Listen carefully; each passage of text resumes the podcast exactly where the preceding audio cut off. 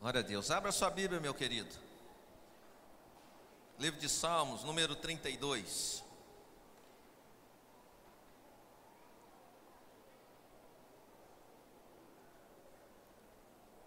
Salmos de número 32.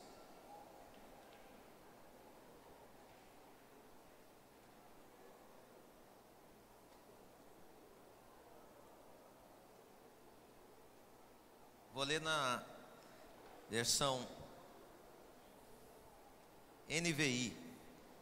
Vai estar um pouquinho diferente da sua aí, mas com certeza a gente consegue acompanhar.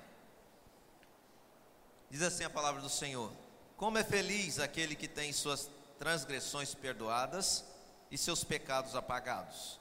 Como é feliz aquele a quem o Senhor não atribui culpa e em quem não há hipocrisia. Enquanto escondi os meus pecados, meu corpo definhava de tanto gemer. Pois de dia e de noite a tua mão pesava sobre mim, minha força foi se esgotando como em tempo de seca. Então reconheci diante de ti o meu pecado e não encobri as minhas culpas, e disse: Confessarei as minhas transgressões ao Senhor, e tu perdoaste a culpa do meu pecado. Portanto, que todos os que são fiéis orem a ti enquanto pode ser encontrado. Quando as muitas águas se levantarem, elas não os atingirão. Tu és o meu abrigo, tu me preservarás das angústias e me cercarás de canções de livramento. Eu o instruirei e o ensinarei no caminho que você deve seguir. E eu aconselharei, eu aconselharei e cuidarei de você. Não sejam como cavalo ou burro, que não têm entendimento, mas precisam ser controlados com freios e rédeas. Caso contrário, não obedecem. Muitas são as dores dos ímpios, mas a bondade do Senhor protege quem nele confia. Alegre-se no Senhor e exultem, vocês que são justos Cantem de alegria todos vocês que são retos de coração. Até aí. Nós acabamos de ler um dos salmos de penitência, penitenciais, se eu não me engano, é assim que eles são classificados. Um dos salmos onde o salmista abre o coração e fala sobre pecado, sobre transgressão, mas sobretudo sobre a alegria que ele tem ao sentir-se perdoado, ao alívio de se sentir perdoado, depois de confessar, depois de abrir o coração para Deus.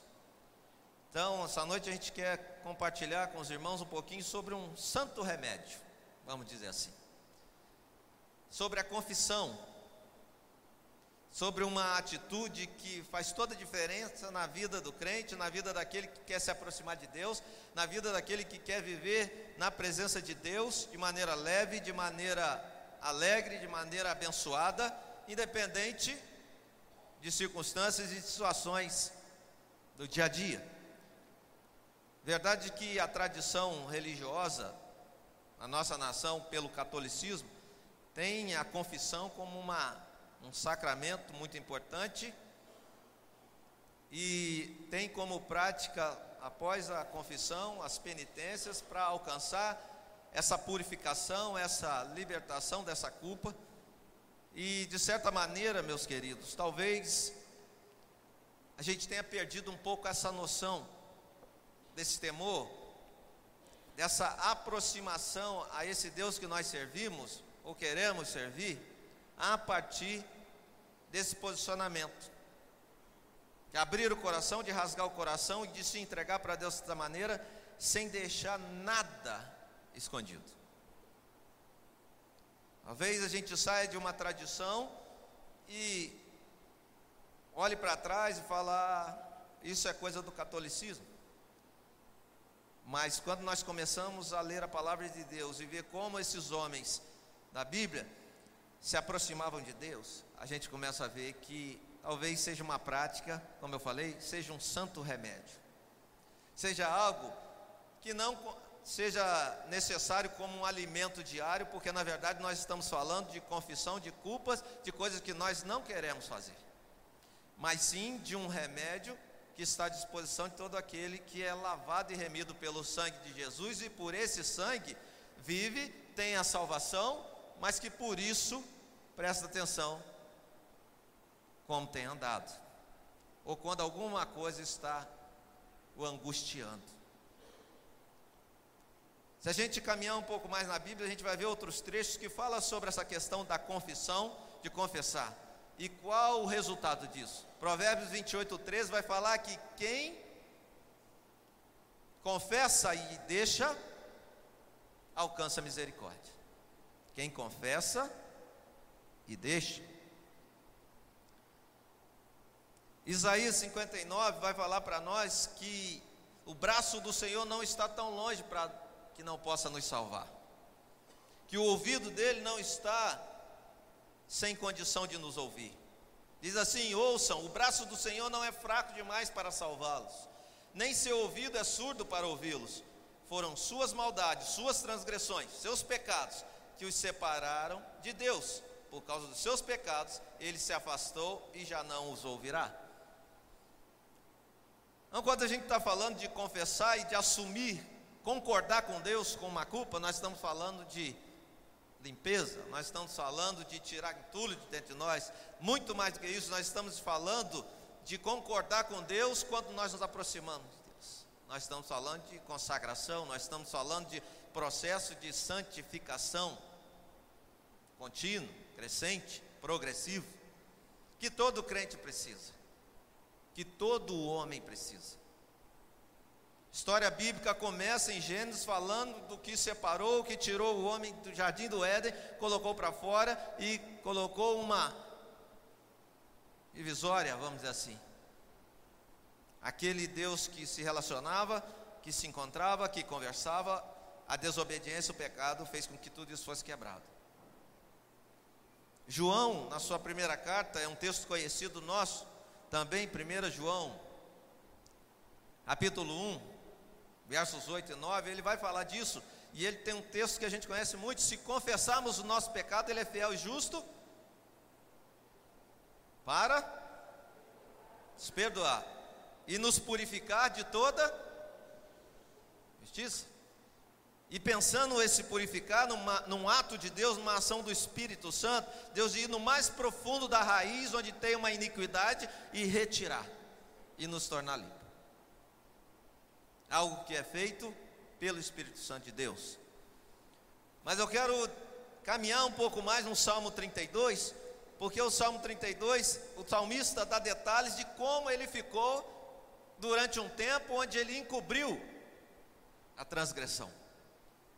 E num tempo onde tem tanta gente enfermo, doente, esquisito, amargurado, triste, mesmo frequentando a igreja, mesmo buscando ao Senhor, mesmo se dizendo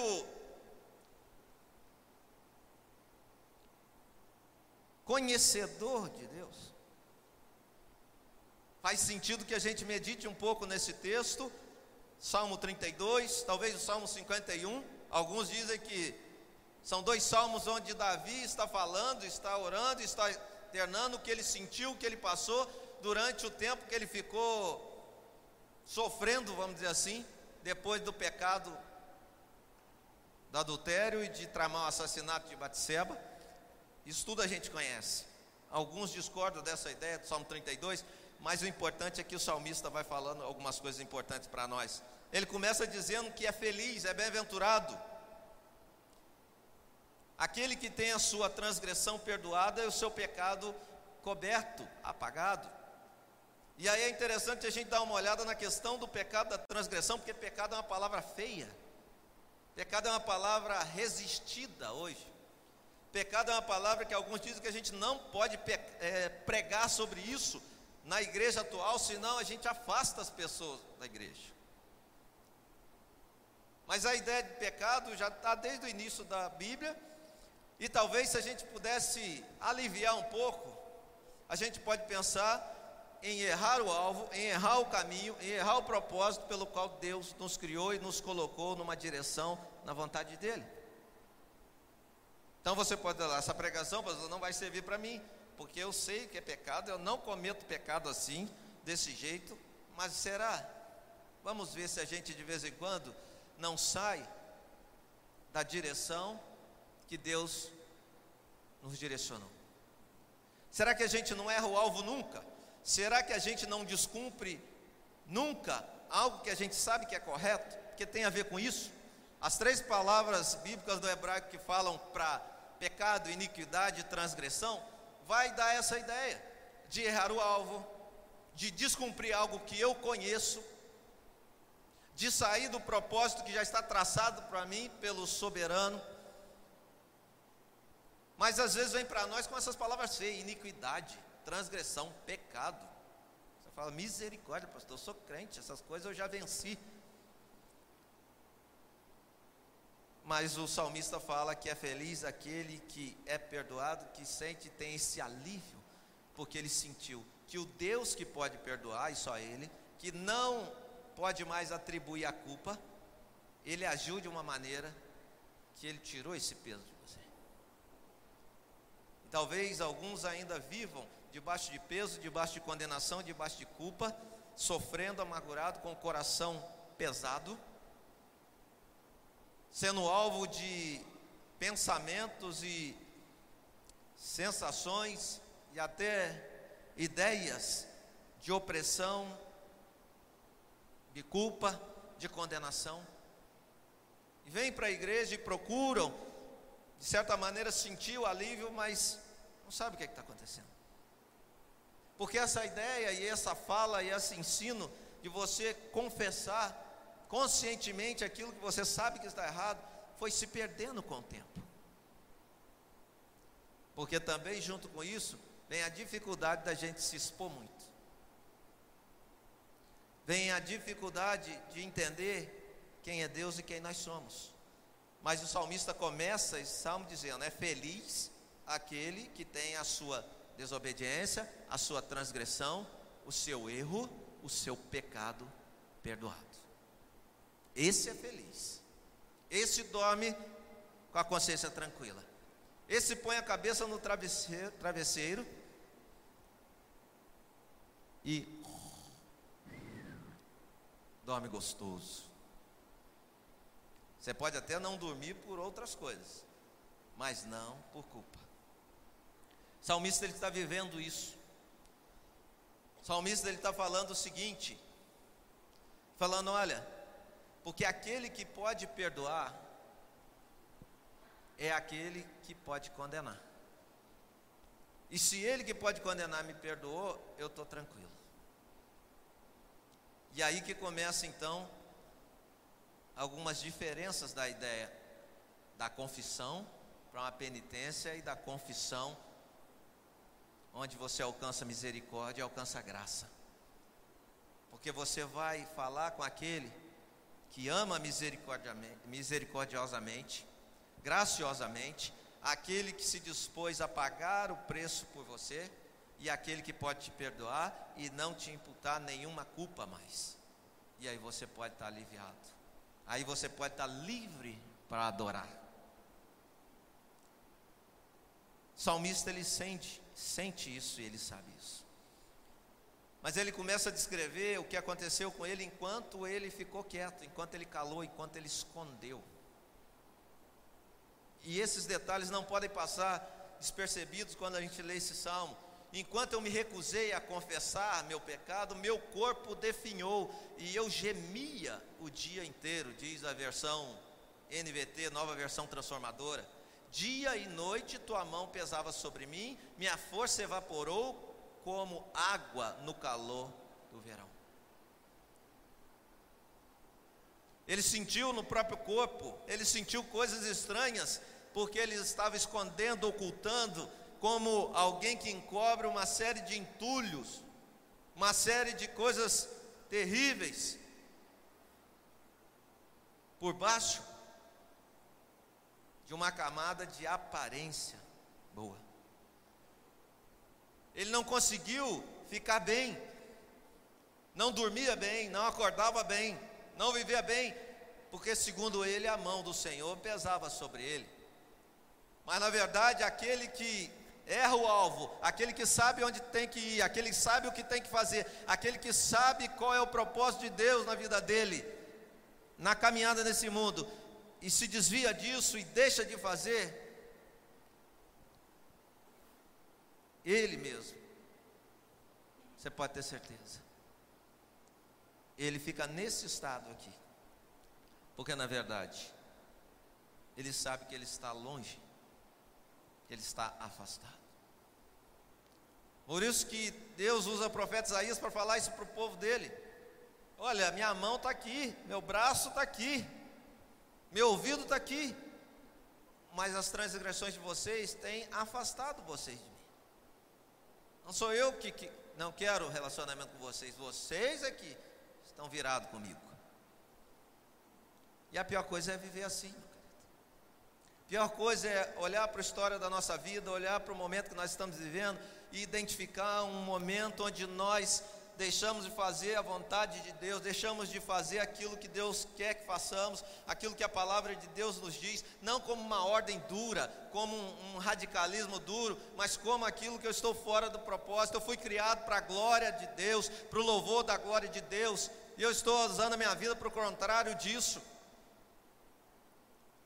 Eu fui criado para ser bênção, eu fui criado para caminhar,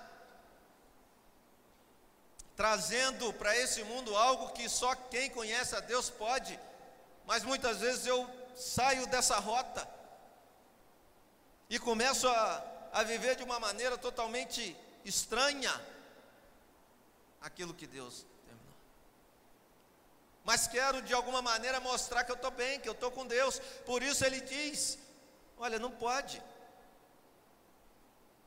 Isso é hipocrisia, isso é engano. E bem-aventurado aquele que é perdoado e que nele não tem engano, que não tem hipocrisia.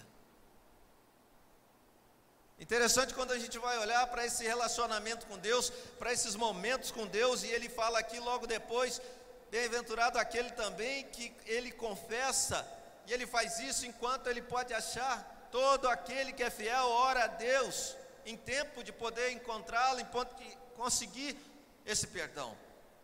E aí eu fiquei imaginando esse salmista, Davi, se foi ele que escreveu esse salmo, ou qualquer outro salmista, nesse momento, quando ele buscou, ele foi confrontado, ele buscou esse lugar de arrependimento e de perdão, e se abriu e colocou para fora diante de Deus aquilo que estava apertando, amargurando, causando mal até físico para ele, mudou o humor, perdeu a alegria, ele teve uma oportunidade. E eu lembrei de Ananias e Safira,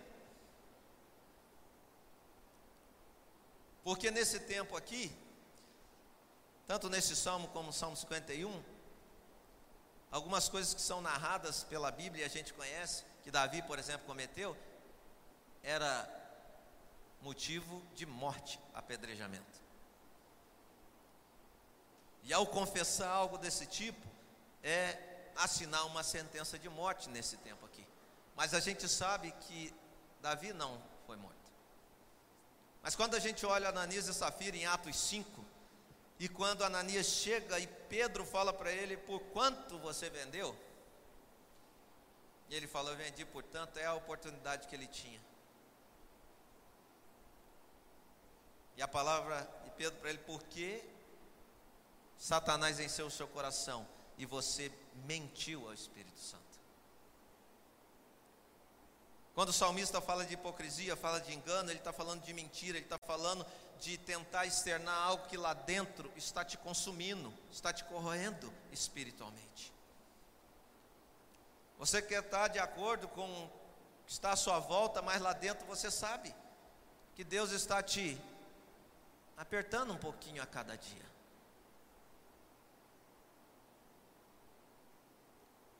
Essa ideia de confissão, ela é muito mais do que aquele momento da oração, aquele primeiro momento da oração que geralmente a gente faz: Senhor, chegamos diante de Ti, perdoa os nossos pecados. Quando o salmista fala o meu pecado, ele está dando uma coisa muito direta, específica, sentida. Ele sabia o que ele estava confessando. E ele fala que quem é fiel, ora a Deus a tempo de poder ser alcançado com essa misericórdia, com essa graça. Finalmente confessei a ti todos os meus pecados e não escondi mais a minha culpa. Disse comigo: Confessarei ao Senhor a minha rebeldia e tu perdoastes toda a minha culpa.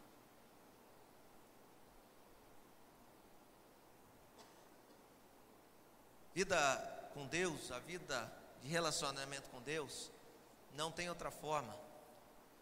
E eu gosto sempre de pensar, meus irmãos, e de ministrar no tempo que nós vivemos e no tempo que esses homens que escreveram a palavra de Deus viviam. Ele está falando de confessar, ele está falando de coisas saindo de dentro dele. Ele não falou em nenhum momento aqui de levar um sacrifício, de levar um animal para ser sacrificado. Porque também teve tempo aqui, no Velho Testamento, onde Deus fala assim: tudo que vocês me oferecem não serve de nada, porque vocês estão me oferecendo só da boca para fora. Então, nesse tempo também, quem se aproximava de Deus e conhecia Deus, eles conseguiam perceber essa ideia de Deus e esse relacionamento que Deus queria, de gente que queria, ó, não tem problema, o que você traz aqui, eu estou olhando sim, mas como é que está o teu coração? Como é que está a tua vida? Esse animal representa para mim e para as pessoas que estão aqui que você cometeu um pecado. Dependendo do animal, já dava até para saber se era voluntário, se era sem querer. Só aí você lê Levítico, você vai entender aquele cerimonial. Mas Deus sempre olha para o coração, lá para dentro, porque se não tem confissão genuína, se não tem arrependimento genuíno, se não tem esse sentimento, eu preciso botar isso para fora de mim, Talvez a nossa atitude de culto e a nossa frequência à igreja esteja parecido com esses que traziam cordeiros, pombos, casal de rola, pum, cumprindo um ritual.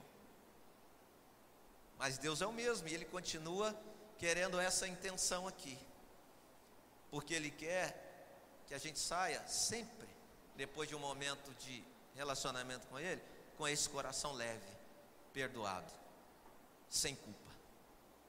Os irmãos do meu lado podem até olhar para mim de olho torcido assim. Que? Pedro? Pedro. Pedrão sempre pega, porque ele está sempre aqui na frente, né? Tarcilei? Tarci? Esse nome ainda, duvido que Deus vai perdoar. Não vai esquecer nunca dela. Que? O Ilha Jordana? está em volta.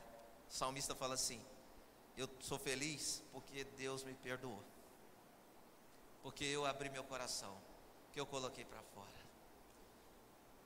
Porque na verdade, muito mais do que qualquer animalzinho, vale meu coração, meus queridos. Por isso que é um santo remédio.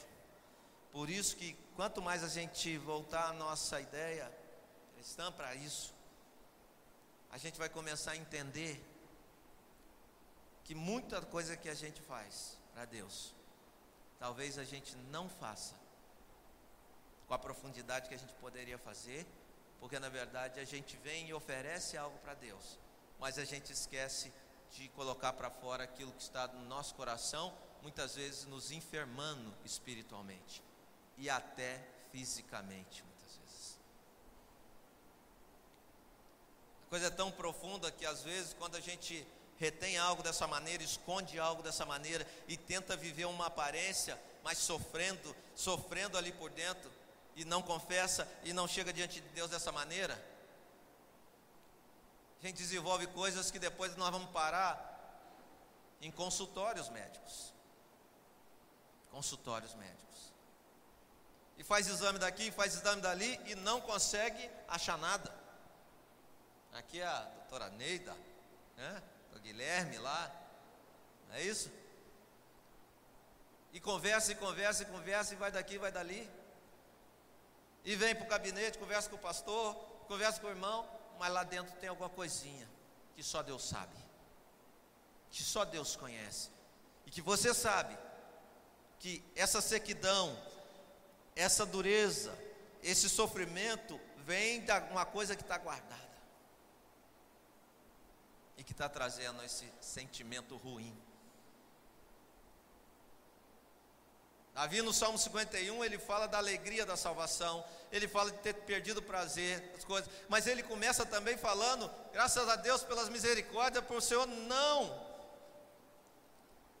imputar em mim essa culpa, pelo contrário, perdoar minha, os meus pecados, porque eu nasci assim, pecador, tem misericórdia de mim, ó Deus, por causa do teu amor. Por causa da tua grande compaixão, apaga as manchas de minha rebeldia, do meu pecado, da minha transgressão.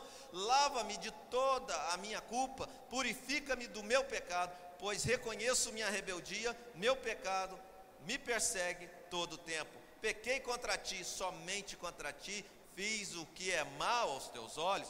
Por isso, tens razão no que dizes, e é justo teu julgamento contra mim, pois sou pecador desde que nasci Sim, desde que minha mãe me concebeu. Salmo 51, meus queridos. Tu, porém, desejas a verdade no íntimo e no coração me mostras a sabedoria. São salmos que a gente não pode deixar de lado, salmos de penitência, salmos de confissão, salmos de entrega, salmos de quebrantar diante do Senhor, mas não pode ser da boca para fora e não pode ser simplesmente um ritual vazio. Porque Deus conhece, Deus deseja a verdade no íntimo, e Ele pode chegar no íntimo. E a nossa preocupação deve ser com Ele somente, não é com o pastor, não é com o irmão que está do meu lado, como eu disse, não, mas é com esse Deus que conhece todas as coisas. Tiago chega a dizer, num outro momento lá na frente, já para a igreja, para os cristãos lá, Confesse as suas culpas, vossas culpas, uns para os outros, para que sareis.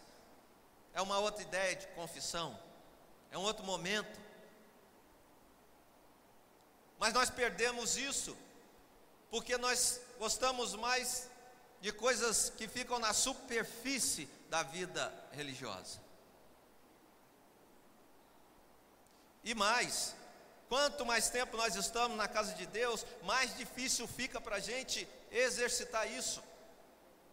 Porque a tendência é que a gente vai ficando com uma casca tão grossa que se a gente fala em confessar, em externar alguma coisa, nem que seja para Deus, não precisa ser em público, não, para Deus. A gente acha que nós vamos estar com uma ranhura na nossa capa de porcelana gospel, de santidade. Santidade. O quê? De jeito nenhum. Eu não faço isso. Nunca fiz isso. E é triste. É muito triste quando nós temos a oportunidade de conversar com alguém que comprovadamente fez alguma coisa, que precisa de um conserto, e a pessoa olha para você e fala assim: Eu não fiz isso. Eu não fiz isso. E meu sentimento é um sentimento de tristeza, porque na verdade, se eu sei que fez, imagine Deus que conhece todas as coisas. E são oportunidades, às vezes, da pessoa fazer como salmista: confessar, contei o que estava oculto, falei, me libertei. Porque aí Deus vem com a graça e com a misericórdia. Ele nunca vem com um chicote, com uma coleira ou com uma foca, ou com uma guilhotina para te decapitar. Ele vem com o braço estendido para te acolher e para falar: Eu te ouvi, vi a sinceridade do seu coração, vi o arrependimento do seu coração, e agora eu te recolho e você está debaixo do sangue do meu filho Jesus, que pagou pelo esse pecado também você pode se levantar e reerguer e começar a caminhar de novo. E aprendeu a não fazer de novo.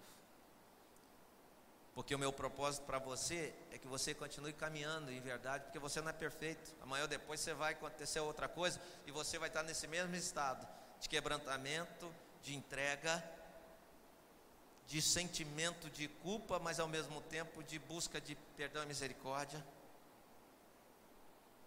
E aí você vai sentir isso de novo e você vai, e isso vai fazer com que você entenda cada vez mais quem eu sou e quem você é, e me adore cada vez mais em espírito e em verdade.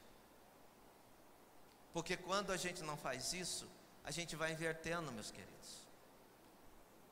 Quando a gente não tem essa prática de confissão de pecados diante de Deus, diante do Deus perdoador, todo-poderoso, a gente se não vigia, a gente vai invertendo. A gente acha que a gente está fazendo favor para Deus e vir para a igreja. A gente acha que nós estamos fazendo favor para Deus em tocar e cantar e ministrar. A gente acha que estamos fazendo favor para Deus em pregar um bom sermão, uma palavra bonita. Que Deus precisa de nós. É, afinal de contas, essa é a diferença. E você não vai encontrar esse comportamento em nenhum dos homens que marcaram história na palavra de Deus e depois do cânon fechado, os homens que buscaram a Deus, que foram instrumento de Deus, homens e mulheres, nenhum deles. Todos eles externavam a sua humanidade, a sua pecaminosidade, a sua dependência de Deus para continuar vivendo na presença de Deus. Confessando, se rasgando diante de Deus, famoso rasga-peito porque entende que fazer a vontade de Deus não é uma regra, uma obrigação pesada de um Deus carrasco, está lá no trono e. Não. É um Deus gracioso, justo, o único que pode condenar,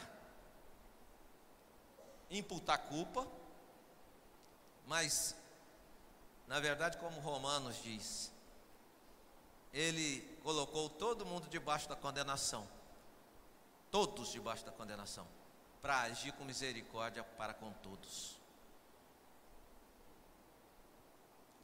Então, quando a gente olha isso, meu querido, e lê esse texto, junto com 51 que nós lemos, a gente vai ver um homem, no caso de Davi, que tinha tudo, meus queridos. Tinha tudo, mas estava perturbado. Tinha tudo.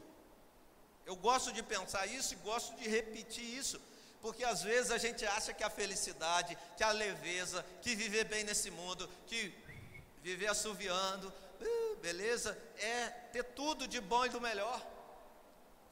E aí a gente entende que quando a gente conhece Deus e serve a esse Deus, e sabe quem é esse Deus, e sabe o que, que nós fazemos, e o que Ele fez por nós, e como Ele quer que a gente viva, a gente sabe que o dinheiro, a fama, todas essas coisas não vão trazer essa leveza e essa felicidade. Senão não tinha gente aí se matando. Não, não tinha gente aí se enforcando. Senão não tinha gente aí com tudo, reclamando, murmurando da vida. Sempre faltando algo, olha para o lado, tem tudo que pode um homem ou uma mulher querer. Está ruim estou com peso, estou amargurado, estou depressivo. São alguns salmos deprês que eu chamo. Alguns irmãos até ficam olhando para mim, por que isso, pastor? Salmos deprês. Começa assim para baixo. Pega o Salmo 116. Ele começa falando: ama ao Senhor, porque Ele ouviu a minha voz e a minha súplica. Por isso invocarei enquanto eu viver, porque cordéis de morte me cercaram e angústias do inferno se apoderaram de mim. Encontrei tristeza e aperto, mas o Senhor ouviu a minha oração. Não foi a riqueza de Davi, não foi a coroa de Davi, não foi as mulheres, não foram as mulheres de Davi, não foram a possibilidade que ele tinha de reinar e deixar o seu descendente reinando, não foi nada disso.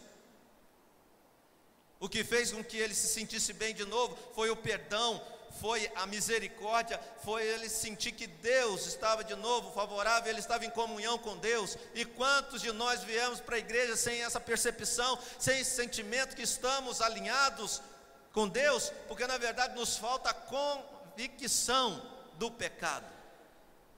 E se temos convicção, às vezes nos falta coragem espiritual de chegar diante de Deus e falar: Senhor, me perdoa, porque eu estou agarrado nisso aqui. E isso está me consumindo. Porque eu estou indo pregar diante da igreja, mas eu estou com isso aqui e não confessei. Que eu estou achando que eu não preciso confessar. Porque eu já estou mais de 30 anos na igreja e agora eu não preciso mais. O Senhor já sabe todas as coisas.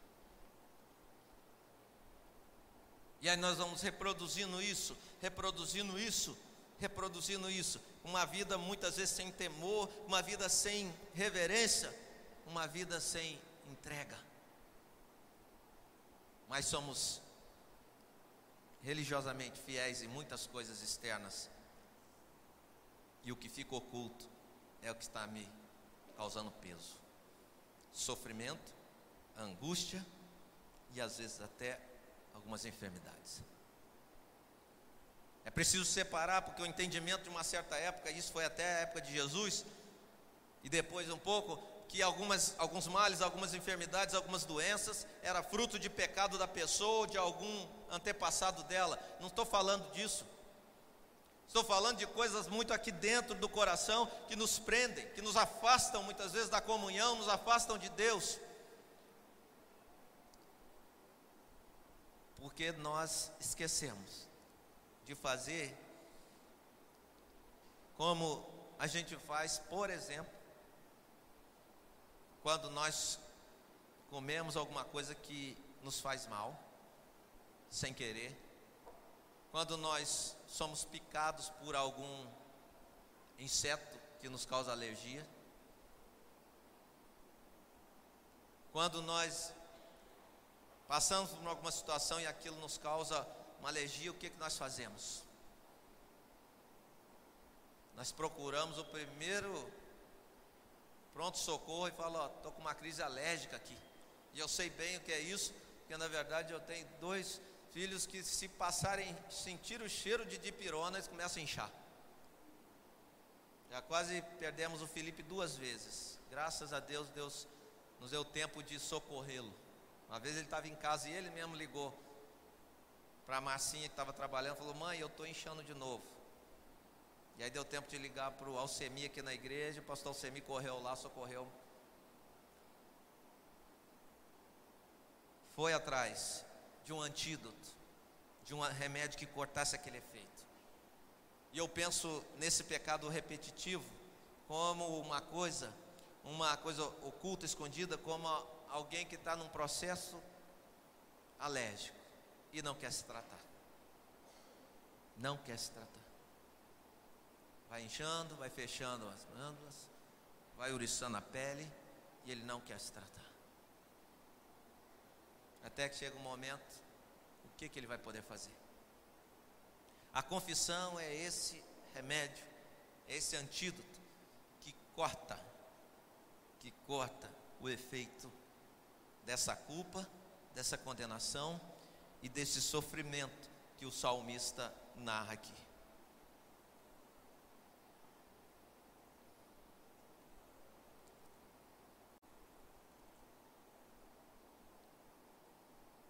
Portanto, todos que forem fiéis, orem a ti enquanto há tempo, para que não se afoguem quando vier a inundação.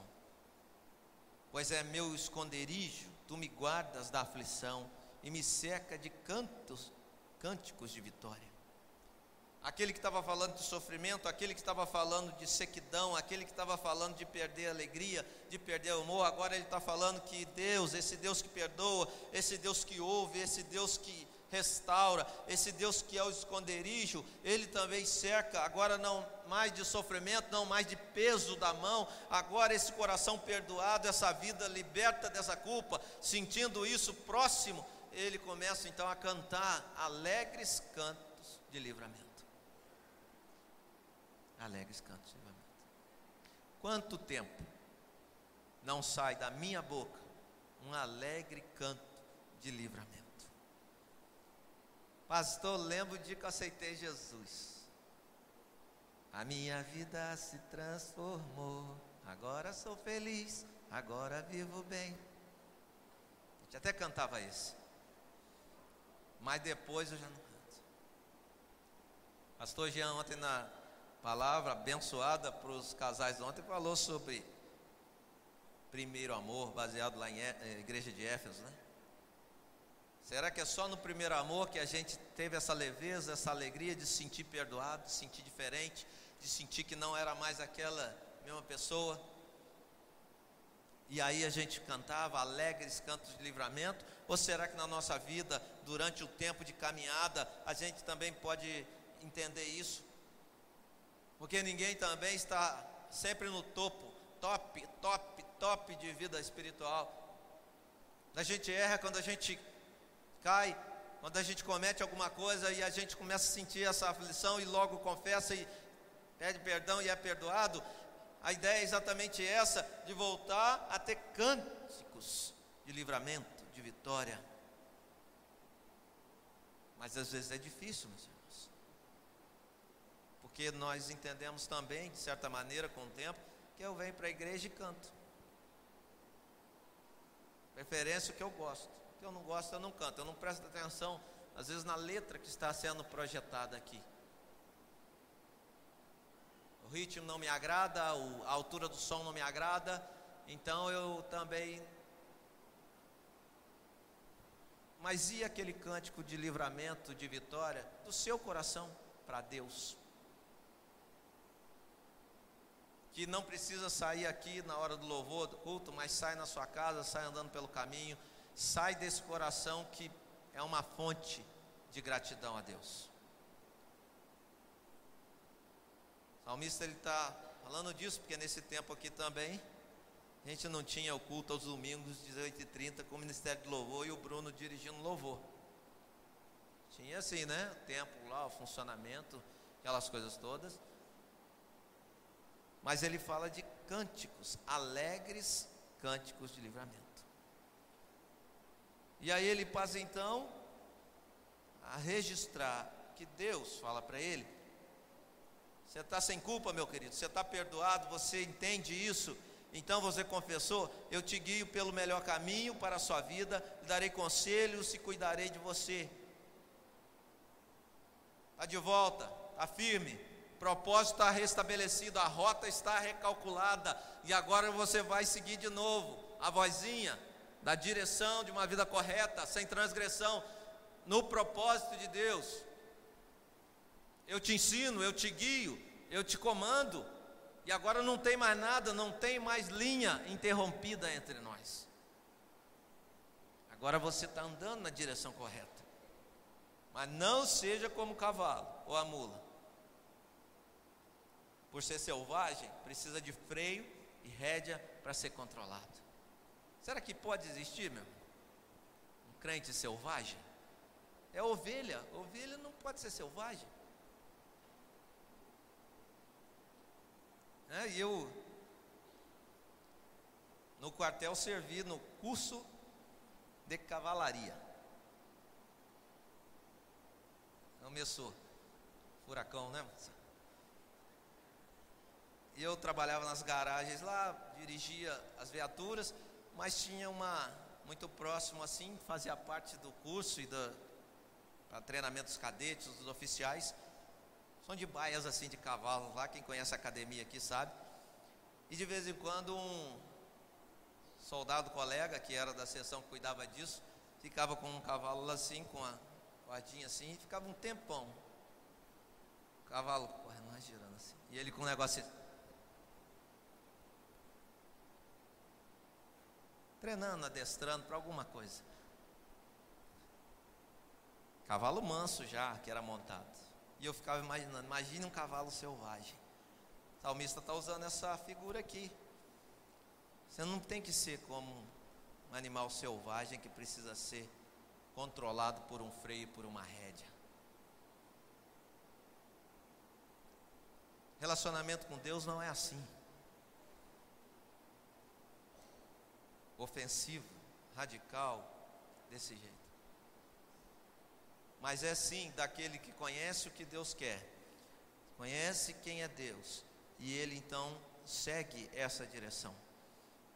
E quando por acaso, sem querer, sem intenção, porque isso acontece, vai acontecer com cada um de nós, a gente errar, esse alvo. A gente pecar, a gente cometer uma transgressão, eu vou até o Deus que perdoa. E me humilho e peço perdão, confesso e peço perdão. E continuo seguindo na rota que Ele me mantém. Um coração quebrantado, com um coração contrito. Santo remédio que Deus tem para nós, para nos curar, nos tratar e nos fazer bem, trazer essa alegria que nada fora de Deus pode trazer, não tem jeito, passa por uma vida de confissão, meu querido. Passa por uma vida de entrega, de falar com Deus e de abrir o coração de Deus. Eu não sei o que está dentro do teu coração. O máximo que eu posso ver é o que está externo. Vejo Wesley, Paula, vejo Glaucio aqui. Maneira que estão vestidos, na maneira que estão falando, se. Deus sabe o que está escondido no nosso coração. Deus sabe o que está escondido no meu coração. Deus sabe como está o meu coração. E todo aquele que é fiel, ora a Deus a tempo de poder encontrá-lo. Entendendo, meus queridos, porque é importante esse Salmo 32? Mesmo na noite fria aqui dentro, não está frio assim? Aqui em cima está gelado. Provavelmente o Felipe que regulou esse ar com menos 10. Depois eu pego ele. Né? Tá. Quase congelando aqui. Mesmo num dia assim, frio, que a gente está assim parado, é tempo de ouvir a voz de Deus. É tempo de entender que determinadas práticas ela não perde a sua validade. Não perdeu a sua validade. Determinadas maneiras de se aproximar de Deus é desde que o mundo é mundo. E às vezes a gente fica dando voltas, meus queridos, sofrendo uma vida seca, uma vida triste, uma vida pesada, procurando culpa. Ah, o problema foi esse aqui, o problema é a Neida, o problema é isso aqui, ah, o problema foi isso. Não. Muitas vezes, o problema foi uma decisão transgressora, foi uma escolha pecaminosa, foi uma conduta que me tirou da rota propósito de Deus, do alvo que Deus quer que eu acerte. E a partir daí começou um processo de sofrimento, de sequidão, que vai aumentando à medida que eu vou colocando coisa em cima e tentando mostrar uma outra coisa. E a gente precisa nessa noite refletir à luz da palavra de Deus e ouvir e ler esse salmo e entender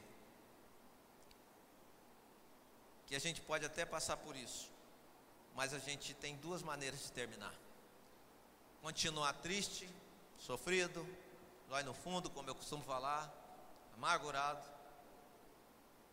pesado, iniciar mais uma semana pesada, procurando atividades religiosas para alegrar um pouquinho e para mostrar para quem está perto de mim que eu estou 100%, mas Deus sabe que não está ou eu posso confessar, pedir perdão, crer que Deus perdoa o coração quebrantado, contrito e sincero, e a gente começa um outro ciclo de alegria, de vida, cantando cânticos de livramento. E aí o salmista termina assim: O perverso tem muitas tristezas, tristezas, mas o que confia no Senhor é cercado de amor. Portanto, alegre-se no Senhor e exultem todos vocês que são justos, são corretos, que entendem isso que acabou de ser falado, vamos dizer assim, gritem de alegria, todos vocês que têm o coração íntegro. Coração íntegro é aquele coração que não esconde nada de Deus. Coração íntegro é aquele coração que é quebrantado. Coração íntegro é aquele que, quando começa a sentir algum pesar, ele vai para os pés do Senhor. Coração íntegro é aquele que não procura culpado pelo erro que cometeu, mas ele fala: Eu sou errado, eu sou culpado, tem misericórdia de mim, Deus. Nossos relacionamentos vão melhorando à medida que a gente começa a fazer isso. Nosso relacionamento em casa começa a melhorar quando a gente começa a fazer isso. Nosso relacionamento do trabalho, na igreja, onde a gente for. Porque a gente começa a colocar para fora toda a imundícia que às vezes quer ficar perto de nós, dentro de nós. A gente começa a jogar para fora todo o entulho estão pesando, que estão fazendo com que a gente perca o rumo. E aí a gente abre espaço sim e começa a fazer isso, a cantar com alegria, a gritar com alegria, a viver de uma maneira diferente. Não estou falando só de música, não estou falando só de culto, não estou falando só de vir para cá, para a igreja, estou falando de uma vida que tem sentido, porque retomou o sentido. Quantos falam, não quero viver mais, decidi desistir de viver. Ontem mesmo eu vi rapidamente uma reportagem sobre os hospitais dia, se eu não me engano. É isso? Né? Pessoa já não consegue mais achar sentido na vida, não consegue mais ter alegria do viver. Pode ter tudo, como eu falei, mas ela olha para um lado, olha para o outro, para que, eu existo, para que eu estou vivendo? Então ela começa um tratamento e é recomendado para ele ir para um hospital dia, passar o dia inteiro para alguém falar, ó, pinta um quadro, faz isso, terapias ocupacionais que vão gerando nele um sentimento de entendimento para que, que ele está ali, que ele pode fazer alguma coisa, ele pode criar alguma coisa. Eu entendo isso, meu querido. Mas quando eu falo de um servo de Deus, de alguém que conhece Deus, Deus da criação, se tem esse processo de adoecimento, se tem esse processo de tristeza permanente, se tem esse processo de falta de sentido no viver, vamos dar uma olhada para dentro de nós. Vamos dar uma olhada para dentro de nós. Vamos cavar um pouquinho mais fundo. Vamos cavar um pouquinho mais fundo. Porque pode ser que precise sair de dentro de nós coisas confessadas que estão ocultas. Para que essa alegria e esse sentido no viver retorne. E é isso que a gente precisa entender.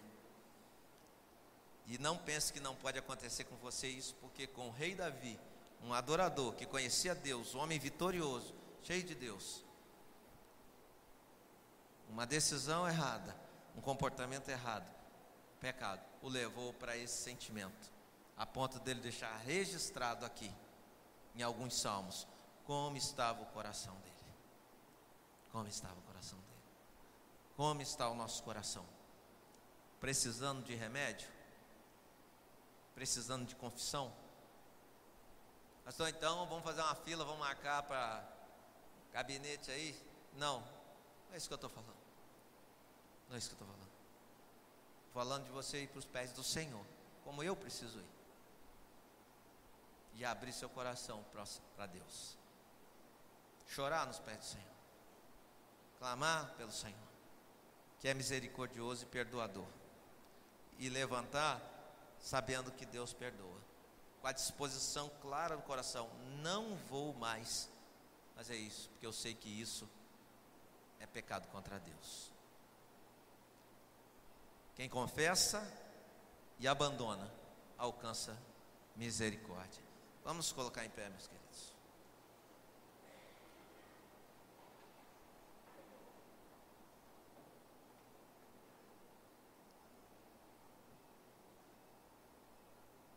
Quero orar, meus irmãos. Vamos orar ao Senhor. Como eu disse, Deus sabe o que está dentro da nossa vida, do nosso coração. Deus sabe como está nossa vida diante dEle. Mas eu quero também, é um tempo de oração com os irmãos. Quero dar oportunidade também, você que quer fazer isso publicamente, vir aqui à frente Dizendo que entendi, pastor, entendi essa mensagem. Entendi que confissão é um santo remédio. Porque é algo que eu preciso fazer para Deus. Deus perdoa, Deus me limpa, Deus me liberta, Deus me cura, Deus me restaura. Então, se você quer fazer isso, meu querido, sai do seu lugar, vem aqui na frente, nós vamos orar juntos aqui. Porque a gente precisa entender isso de uma vez por todas. Que nosso coração é lugar de Deus trabalhar. Mas é um lugar de Deus trabalhar sem nada escondido. É todo dele. Então sai do seu lugar e vem aqui que a gente vai orar. Em nome de Jesus. Orar juntos. Vamos orar juntos. Vou dar um tempinho. Se tiver mais alguém, vem aqui que nós vamos orar. E se não tiver, glória a Deus por isso. Glória a Deus por isso. Mas vai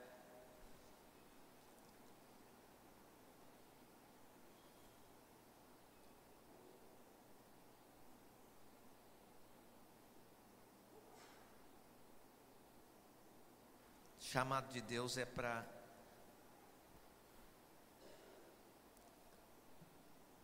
joguemos para fora tudo aquilo tem nos causado mal.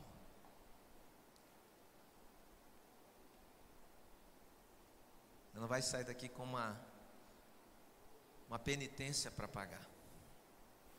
Jesus já pagou na cruz do Calvário nosso pecado. Glória a Deus. Você não vai sair daqui com uma série de rituais para você fazer. Que a Bíblia diz que se confessarmos o nosso pecado, Ele é fiel e justo para perdoar e nos purificar. Que nós estamos fazendo aqui é falar assim: eu preciso confessar algo, Deus. E faça isso aí, você e Deus. Mas em nome de Jesus, eu quero orar com vocês e por vocês, para que verdadeiramente você sinta esse alívio, essa vitória e essa libertação em nome de Jesus. E Deus conhece, Deus conhece. Senhor, nós te louvamos, ó Deus, na tua presença aqui, Senhor. Que a tua palavra, Senhor, ela vai no profundo do nosso ser, Pai. Por mais difícil que seja, por mais pesado que pareça, ela vem para nos gerar vida, gerar conserto e restauração, Pai. E a tua palavra fala para nós nessa noite que devemos confessar. Confessar transgressão, pecado, culpa. Para quem pode perdoar? Para quem pode absolver? Para quem pode dizer: olha, vai, não peques mais, eu te perdoo. Alguns gostam de pensar que isso não precisa ser feito mais, porque Jesus já nos perdoou. E muitas vezes, com esse engano, vive uma vida de pecado enrustida. Mas o Senhor sabe, Pai. O Senhor conhece. Contempla cada coração que está aqui à frente nessa hora, Pai. Porque só o Senhor pode fazer isso. E que de alguma maneira que só o Senhor pode fazer também, eles se sintam tocados, Pai, pelo Teu Espírito Santo. Que a noção exata, Deus, do teu perdão, do teu toque, libertador, Pai, possa produzir essa leveza, essa cura. E eles saiam daqui, Senhor, tocados por isso e com um sentimento e alcançados por essa misericórdia. E quando tiver uma oportunidade novamente, falar: não, não, não, não, não. Deus me perdoou e eu não preciso de um freio, eu não preciso de um cabresto porque eu sei que Deus me criou para fazer a vontade dEle e para viver uma vida direita, de graça, de misericórdia, que glorifica a Ele nessa terra, Pai. É isso que nós temos que buscar. E o Senhor conhece. Assim como o Senhor conhecia a intenção do coração de cada um que entregava um sacrifício para o Senhor, uma oferta para o Senhor. O Senhor conhece o coração de cada um que está aqui dentro desse salão, Pai. E eu te louvo pelos meus irmãos e minhas irmãs que estão aqui. E sei que o Senhor vai trazer resposta para essas falas que estão sendo colocadas diante do teu altar, Pai. Perdão e graça, Pai. Porque é assim que o Senhor age. No nome santo de Jesus. Amém e amém. Deus abençoe, meus queridos. Glória a Deus. Vamos louvar o Senhor. Louvar o Senhor, chamar o Ministério do Louvor.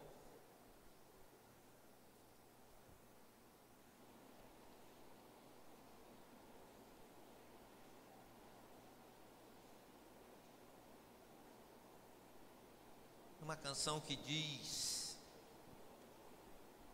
entre outras coisas, Senhor, estou aqui, vim me humilhar diante de Ti. Eu quero ser como um jardim fechado. Manancial, acho que é o nome da música. É isso mesmo? Me ajuda aí, Bruno.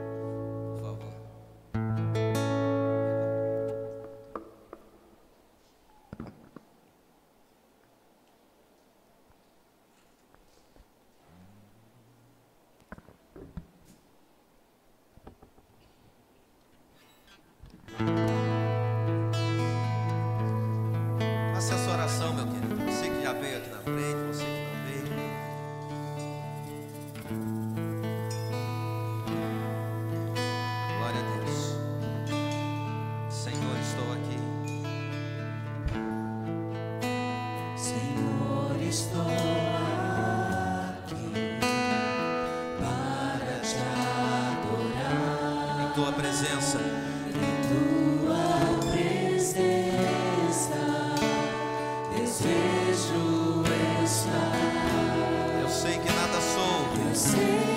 nada sou.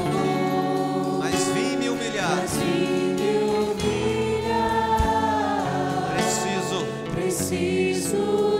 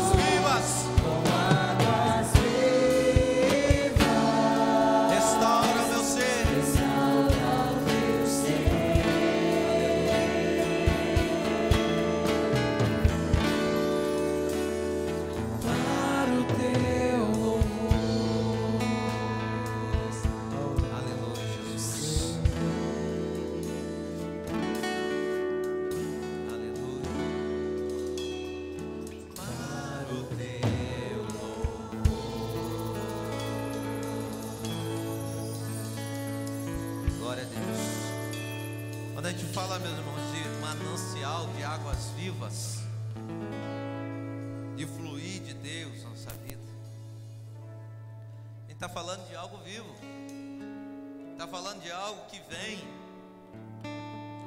e mexe conosco. Semana passada, ministrando no final, nós cantamos uma canção e eu falei: a gente está até enferrujado falar de comunhão, amor, lembra? Nesse quesito também nós estamos meio enferrujados. Quando a gente fala de água viva, a gente fala de manancial, a gente fala de fluir, a gente tem dificuldade até de entender o que é isso, que linguagem é essa? Linguagem bíblica, porque a Bíblia fala que se você abrir o seu coração, e se você está em Jesus, rio de água viva fluiriam de dentro de você, dentro de mim. Mas quando a gente vive uma vida de sequidão, de segura, acostumada com a religiosidade, domingo após domingo, a gente tem dificuldade de entender isso e a gente começa a colocar entulho nesses poços abertos por Deus quando a gente conheceu o Senhor Jesus e a gente fazia coisas que a gente nem imaginava. É possível que eu estou fazendo isso, que eu estou cantando isso, que eu estou levantando a mão. Que coisa louca é essa? A gente vai ficando, deixando o dia a dia soterrais. A gente vai ficando enferrujado na adoração também. A gente vai ficando enferrujado em algumas coisas. Nós tivemos aqui alguns irmãos e irmãs aqui, e eu observei e falei: se eu não pedir para alguém vir abraçar aqui, ninguém vai vir. Porque nós ficamos enferrujados. Vieram aqui irmãos que falaram assim: eu preciso chegar diante de Deus e falar, eu preciso confessar algo diante de Deus, eu preciso descer. Ficou uma grande quantidade de irmãos. E eles ficaram sozinhos aqui durante todo o tempo da oração. Porque se o pastor não pedir para vir alguém abraçar aqui, ninguém vem. Isso é sequidão. Isso é sequidão. Quando eu espero um comando. Quando eu vejo uma situação onde eu tenho que ser aquele que, se de dentro de mim flui rio de manancial, eu vou lá abraçar. E não saio daqui sem entender isso. Quando eu canto, eu quero ser como um jardim fechado, regado, cuidado pelo teu espírito. Flua em mim, seu manancial. Estou dizendo disso. De uma vida perdoada, de uma vida lavada, remida, de uma vida que alcança perdão e misericórdia, e de uma vida que tem vida jorrando diariamente. E que pode alcançar outra. Que crê que um abraço dado estou passando um pouco, transferindo um pouco, ou pelo menos deixando que esse irmão aqui, lindo, barbudinho aqui, sinta que tem um irmão do lado dele que tem vida e que não veio à frente dizendo porque já fala, não, pastor, eu já confesso, eu estou assim com Deus, mas eu quero estar do lado desse irmão e do lado dessa irmã. Vocês estão entendendo, meus queridos? Como a gente precisa desenferrujar como a gente precisa praticar as primeiras obras. Pastor, mas eu cheguei aqui na igreja tem poucos meses. Te convidando para entender isso, meu querido, para falar, você está aqui há poucos meses, sinta-se à vontade, sinta-se em casa. E não fique preso a nada. Você pode vir aqui, você pode abraçar alguém, você pode abraçar quem está do seu lado, você pode estender a mão e abençoar, você pode levantar suas mãos, você pode aplaudir com alegria, você pode saltar, você pode fazer, porque se Espírito Santo de Deus se move em você, tem vida jorrando dentro de você. Não precisa eu pregar aquele jeito para te incendiar, não. Deixa a palavra de Deus entrar no teu coração. mas que nós precisamos de enferrujar, precisamos. Eu quero ser como um jardim fechado, regado e cuidado pelo teu Espírito. Isso mexe até com a gente, porque na verdade um dos louvores que eu queria cantar é com confiança me achego ao trono da graça.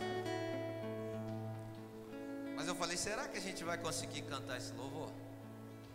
Que é um louvor que uma irmã da igreja compôs a letra e o irmão da igreja colocou a música. Fala de chegar diante de Deus com confiança. Entro e me prostro no Santo do Santo. Falei, não vou nem ousar cantar isso. Hoje não. Mas a gente precisa desenferrujar algumas coisas.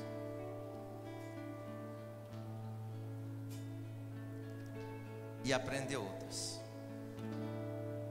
Em nome de Jesus. Amém?